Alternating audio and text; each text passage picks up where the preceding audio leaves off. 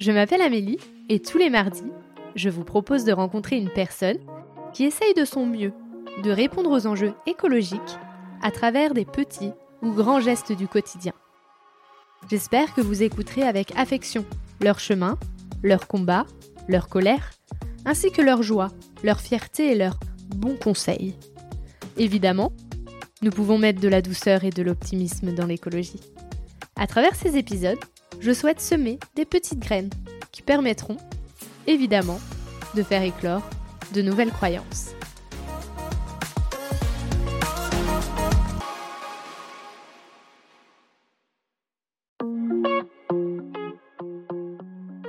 Les récits d'Amélie, c'est évidemment ma vie d'écolo imparfaite. Pour vous montrer que la théorie a toujours eu besoin de pratique. Que cette pratique est souvent une inconfortable sortie de zone de confort, mais qui vient en créer une nouvelle plus respectueuse du vivant. À travers ces histoires, j'espère que vous comprendrez la réalité de vivre l'écologie. Dans cet épisode, je vais vous parler de mon éco-anxiété.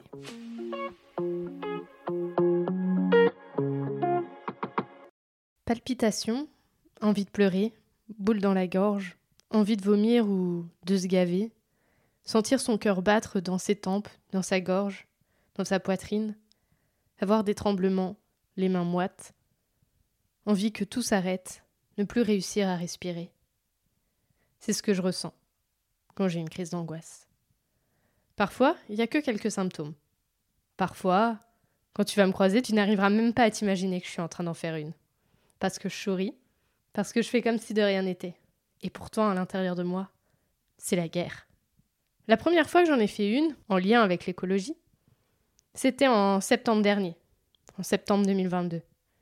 Simon, mon conjoint, m'appelle et demande si je veux regarder avec lui une vidéo de Jean Covici. Jean Covici, je le connais de nom, je sais que c'est un scientifique un peu ingénieur qui parle de la planète, mais c'est tout. J'en sais pas plus. L'écologie, j'en ai déjà entendu un petit peu parler. Je sais de quoi ça parle, je sais que pas terrible ce qui se passe sur la planète, mais je suis très loin de savoir ce qui se passe vraiment. Et moi qui suis toute pleine d'optimisme et d'espoir, je suis bien, je suis sereine à l'idée de regarder cette vidéo. Donc j'accepte. On prépare le canapé pour qu'on soit en mode allongé. On euh, se met une, une petite euh, couverture au pied au cas où qu'on est un peu froid. On se met en mode câlin et c'est parti, on met play. On va regarder euh, ce que va nous dire Jean Covici. Sauf que les informations que j'y apprends ne sont en aucun cas en lien avec ce que j'imaginais dans la soirée. Il n'y a pas de câlin, il n'y a pas d'amour et encore moins de l'espoir. Les faits sont là, scientifiques, prouvés par le GIEC. Des scientifiques qui n'ont rien à gagner quand ils nous expliquent que la planète va mal, voire même que l'humain ne s'en sortira pas. Que la planète est en train de prendre des degrés, que plein de gens n'arrivent pas à faire la différence entre météo et climat, que on essaye de d'enterrer tous ces gens qui parlent que le capitalisme est peut-être sur la fin, qu'il faut revoir les trois pans et pas que l'économique, mais aussi le social et l'écologie. Et moi je suis là et je me dis, mais qu'est-ce que je vais faire? Plus la vidéo passe et plus je me décolle de Simon. Plus j'ai envie d'être seule. J'ai peur. Comment on a pu laisser faire ça? Et puis mon cerveau décide de mettre un stop. On oublie. On oublie ce qu'on vient d'entendre, on oublie ce qui vient de se passer et on continue à vivre comme avant. En, vrai, euh, ça doit être un peu un alarmiste. Euh, voilà, il doit vraiment savoir de quoi il parle, mais il doit avoir envie de, de faire un peu le Marseillais comme mon pote Flo s'il m'écoute. Ou quand il raconte une histoire, il y en a, c'est dix fois pire que ce qui s'est réellement passé. Donc espérons que ça soit un Marseillais. Espérons que ça soit un deuxième Flo. Et comme ça, euh, on oublie, on met ça de côté. Sauf que Simon, lui, euh, il veut pas arrêter de s'informer. Non. Il continue à regarder des vidéos où j'entends des bribes. Il achète des bouquins et surtout, il discute avec moi. Bon, c'est un peu normal dans un couple de discuter l'un avec l'autre. Mais là, ils discutent de choses que j'ai pas envie d'entendre. Vraiment pas. J'ai pas envie de savoir que qu'il va falloir que je, que je change ma manière de vivre. J'ai pas envie de savoir que tout ce que j'ai appris depuis le début, en fait, bah, je vais sûrement pas le vivre. J'ai pas envie. J'ai pas envie. Moi, j'ai envie qu'on me laisse dans ma bulle. J'ai envie qu'on me laisse enfermer dans encore un petit peu. Parce que je sais qu'à un moment donné, je vais, je vais y sortir, mais laisse-moi encore un petit peu, Simon. Rester dans, dans cette petite bulle où tout va bien, dans le monde des bisounours et que euh, on va pouvoir continuer à vivre comme on vit aujourd'hui et, euh, et que rien n'est grave. Mais non. Il me pousse, il me dit mais vas-y, lis les bouquins, tu vas voir, c'est génial. On apprend plein de trucs et puis euh, comme ça, tous les deux, on va pouvoir changer des choses dans nos vies. Donc j'essaie de lire les bouquins, mais j'y arrive pas. Au bout de la troisième page, j'ai envie de pleurer. J'ai envie de fermer le bouquin, j'ai envie de crier, j'ai envie de lui dire mais laisse-moi tranquille avec toutes ces mauvaises nouvelles. C'est trop anxiogène, il n'y a pas d'espoir. Puis, euh, j'arrive pas à me dire que je peux rien faire.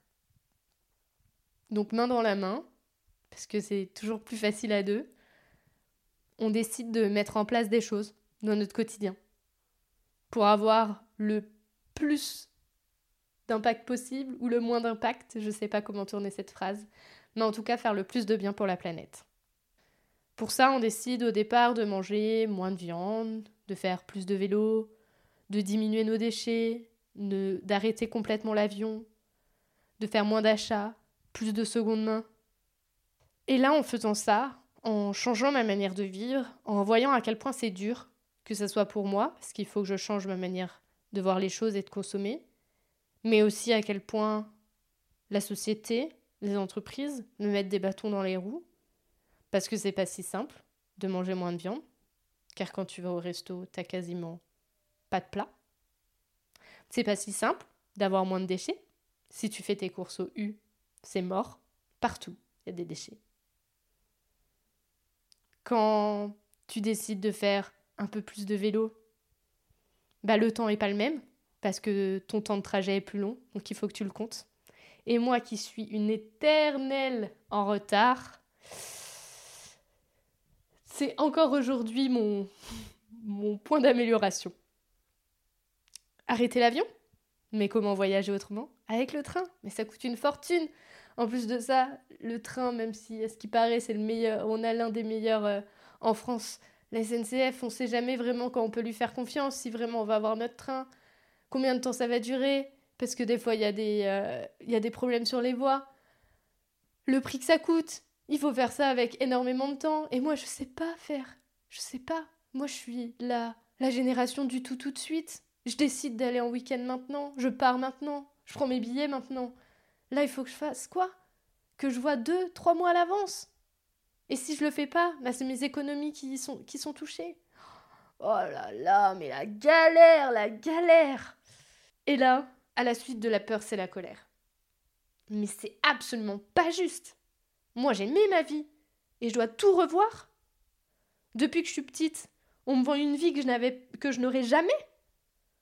Qui sont les menteurs Qui sont les, les responsables ou les irresponsables? Et qui êtes-vous? Moi? Mes parents? La société? Le gouvernement?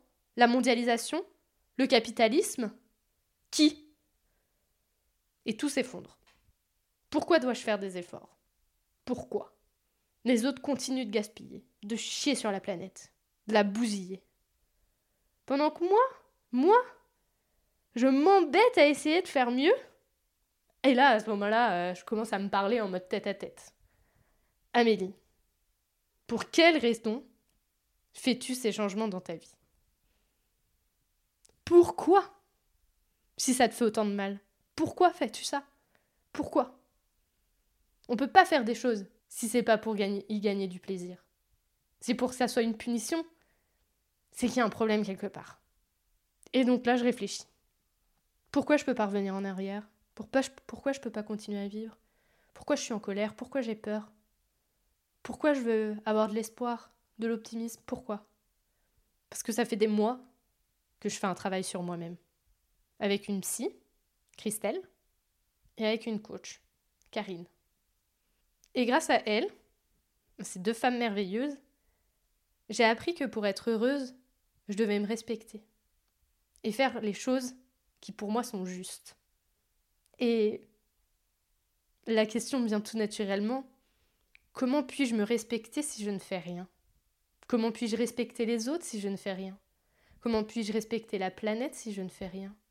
Comment je pourrais regarder les générations futures dans les yeux si je ne fais rien? Car si je ne fais rien aujourd'hui, je ne les respecte pas dans le futur. D'accord, ok, je fais des changements dans ma vie. Dans mon perso, c'est ok. J'ai trouvé des pistes. Je sais comment passer à l'action. Je vais essayer, à mon humble niveau. Je vais essayer d'embarquer des gens pour me sentir moins seule. Mais, euh, ok, je me sens plus épanouie, mais je me sens pas non plus totalement euh, en phase avec, euh, avec mes valeurs.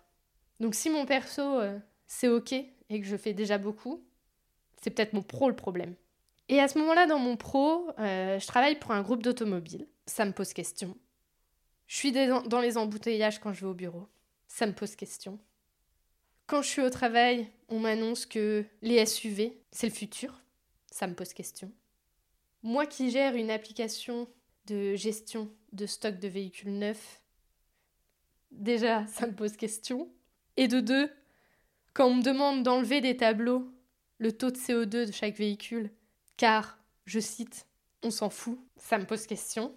Que le top management va faire une réunion de deux jours au Canada, ça me pose question. Qu'on demande aux salariés de fermer la porte pour ne pas gaspiller le chauffage, mais qu'on n'engendre pas de travaux sur les bâtiments pour éviter d'avoir une perte en énergie, ça me pose question. Et plus ça va et plus tout ça se met dans la boucle. À quoi ça sert que je fasse ça dans mon perso? Si à la fin je dois faire l'inverse dans mon pro À quoi ça sert que mon travail, je le mette dans une cause qui ne répond pas à mes valeurs écologiques? Et là j'ai compris. J'ai appris plein de choses dans cette boîte. J'ai rencontré des gens ultra cool, ultra sympas que j'adore. C'est pas parce qu'on travaille dans telle boîte que ça enlève les valeurs aux gens qui y travaillent. Je ne les juge pas, je les respecte profondément, mais moi je ne peux plus. Donc je dis stop. Je veux pas me sentir démolie dans mes valeurs personnelles à cause de mon travail. Donc je décide de passer à l'action. Encore une fois, mais cette fois dans le pro. Mais dans le pro, c'est beaucoup plus de questions. C'est la question de l'argent, c'est la question de, de est-ce que je peux gagner de l'argent par rapport à l'écologie Comment les gens vont me voir euh, Est-ce que je peux y aller alors qu'en fait il y a plein de choses que je connais pas? Euh, Ça m'a l'air tout pessimiste. Mais comment moi je peux essayer d'amener de l'optimisme? Comment je crée ma boîte? Comment comment je peux mettre ma ma future famille? Ou même ma famille aujourd'hui, Simon et moi, comment je peux faire pour que on se sente bien? Et que mes choix professionnels n'engendrent pas des problèmes financiers dans notre couple? Parce qu'il ne faut pas se leurrer. Hein.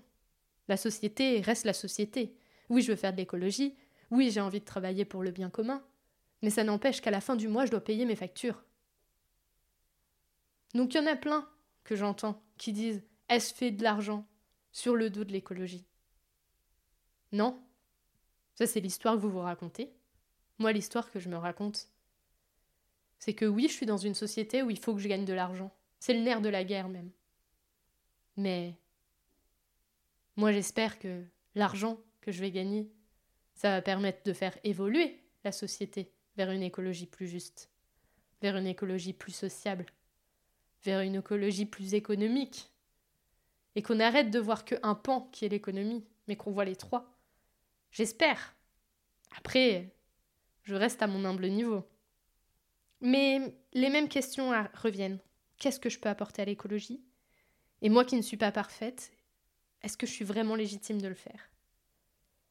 Puis, en discutant d'écologie avec des personnes qui ne se sentent pas du tout écolo, que ce soit dans ma famille, dans mes amis, dans mes collègues, j'apprends que l'aspect de la peur et le côté punitif des discours ils ne l'apprécient pas du tout.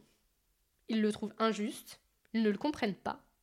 et encore en moins envie de faire des choses pour la planète quand ils entendent ça. Car ils se disent foutu pour foutu, pourquoi me faire chier? Et je les comprends. C'est aussi ça que j'ai pensé. Et moi, je suis l'optimisme incarné. Je souris tout le temps, je dis bonjour tout le temps, j'ai tout le temps envie de rigoler, j'ai tout le temps envie de discuter. J'ai toujours envie d'apporter de la joie quand je rencontre quelqu'un. Et comment ramener ce point de ma personnalité dans mon projet pro? Et donc dans l'écologie Qui est aujourd'hui, à l'heure actuelle, quand je regarde tous les discours, en tout cas il y a quelques mois, très peu optimiste. Donc je cherche, je laisse mon cerveau être en veille. Et un matin, je suis au travail, enfin je vais au travail, je suis dans les bouchons. Et comme tous les mardis, quand je suis dans les bouchons, j'écoute le podcast Nouvel Oeil de Victoria Guillaume. Et je me dis, mais il est chouette son job quand même. Elle va voir des gens, elle leur parle, elle leur pose des questions sur leur enfance, sur comment ils voient les choses, comment ils ont évolué, comment ils ont fait pour en être là. Et je me dis, mais c'est trop chouette ça. Genre, mon métier, c'est d'aller parler avec des gens, mais trop génial. Mais ouais, pourquoi j'ai pas pensé avant? Et puis en plus, euh, moi je kifferais de ouf aller voir des gens qui ont mis un peu d'écologie dans leur vie, pour parler de tout ce que leur apporte de bien dans leur vie l'écologie. Et que lorsque l'on choisit l'écologie, comme un choix éclairé et pas comme une contrainte, eh ben c'est ultra chouette. Et puis moi, j'ai envie de remettre du lien. Du lien entre les gens, du lien entre les gens et la nature, du lien entre les gens avec eux-mêmes. Ce lien intérieur. Donc ça, c'est la première étape. Je me dis, voilà, je vais créer un podcast, comme Nouvel Oeil. Ok, très bien. Quelles sont les étapes? Je regarde des tutos YouTube, avec Pauline Legnaud, l'une des meilleures, qui fait euh, le podcast Le Gratin. Ces vidéos datent un peu, mais ces conseils sont toujours bons à prendre. Je prends note. Je regarde sur LinkedIn. Il y a plein de gens qui commencent à créer des podcasts. Comment ils font? Comment ça se passe? Où est-ce que tu vas trouver ta musique? Et puis, euh, je vois qu'il y a une proposition euh, de, en cinq jours, créer ton podcast avec l'Académie du podcast. Et je me dis, vas-y, j'y vais. Cette semaine-là, en plus, je suis en vacances. J'y vais. Donc, il y a des exercices à faire chaque fin de journée. Je les fais. Et je me dis, ouais, ok, ça commence à, commence à se dessiner, ce que j'ai envie. Et puis, mais mon problème, c'est euh, comment l'appeler? Parce qu'il y en a plein qui décident de choisir un nom par rapport à leur activité, mais moi, je fais pas d'activité. Ma seule activité, ce sera le podcast. Comment l'appeler?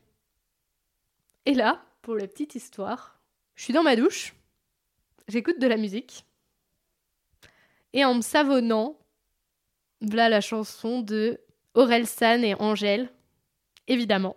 Et là, je me dis bingo. C'est ça. C'est évidemment. Et dans évidemment, il y a le mot vie, V-I-E, que je vais mettre à l'intérieur. Parce que c'est évident qu'il y a de l'optimisme dans l'écologie. Parce que l'optimisme, c'est toi qui le crée. C'est toi qui le choisis. C'est toi qui écris l'histoire. Alors oui, c'est la merde. On va pas l'enlever. On peut être optimiste. On peut trouver de l'espoir pour entrer en action, pour faire des choses.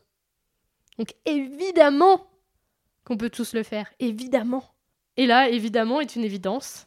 Évidemment, voir l'écologie avec optimisme, c'est possible. Et là, tout s'enclenche. Je décide d'aller voir des personnes qui ont envie de montrer les aspects positifs de l'écologie et les différents chemins pour y parvenir. Puis je vais expliquer des concepts. Donc c'est ce que je fais avec ce premier épisode. De manière décontractée, pour que les personnes n'aient pas la sensation d'être obligées de faire quoi que ce soit. Puis l'anxiété, ou plutôt l'éco-anxiété, a disparu. Petit à petit. J'ai pu respirer, me sentir de nouveau joyeuse, en vouloir beaucoup moins aux gens autour de moi qui ne font pas assez, mais selon moi, à accepter qu'ils aillent moins vite, mais à accepter aussi que j'aille moins vite que d'autres, accepter que je suis loin derrière certaines personnes, Accepter qu'on a chacun son rôle à jouer. J'essaye de donner au plus grand nombre l'envie de changer.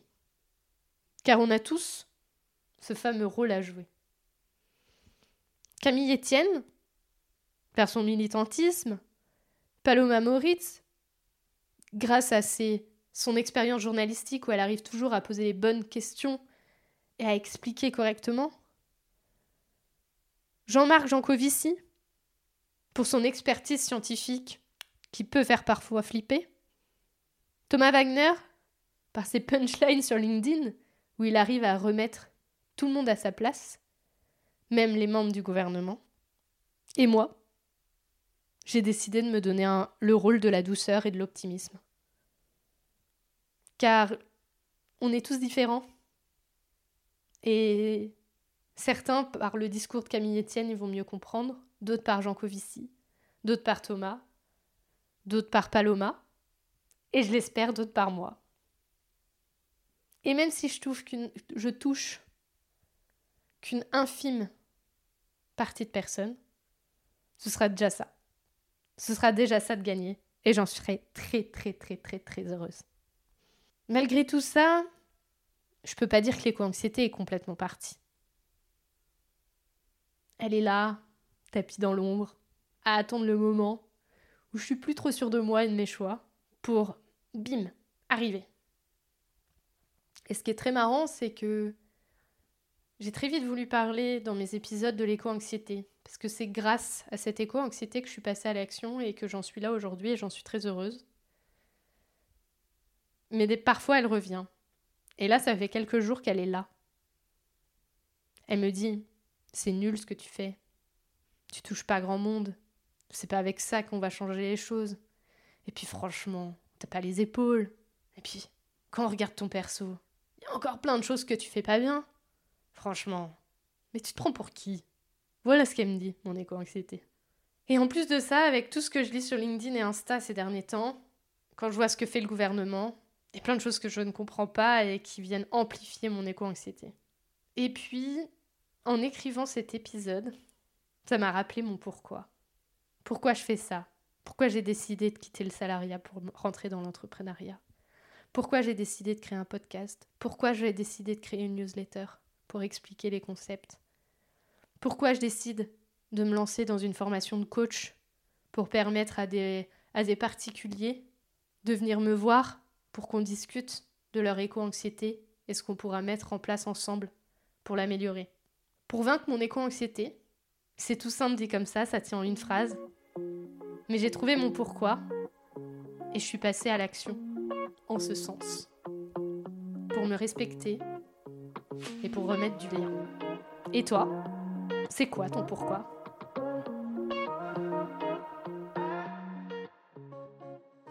Merci d'avoir écouté cet épisode. J'espère qu'il vous a donné envie de participer à la transition écologique et vous a donné une nouvelle oreille attentive à ce qui nous entoure. Si le cœur vous en dit, je vous propose de me laisser un avis, de vous abonner et de me rejoindre sur Instagram, Facebook et LinkedIn. Vous pouvez m'envoyer un message à évidemment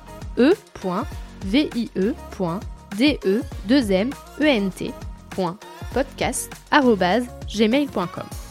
En attendant mardi prochain, je vous souhaite, évidemment, de jolis moments de vie en pleine nature.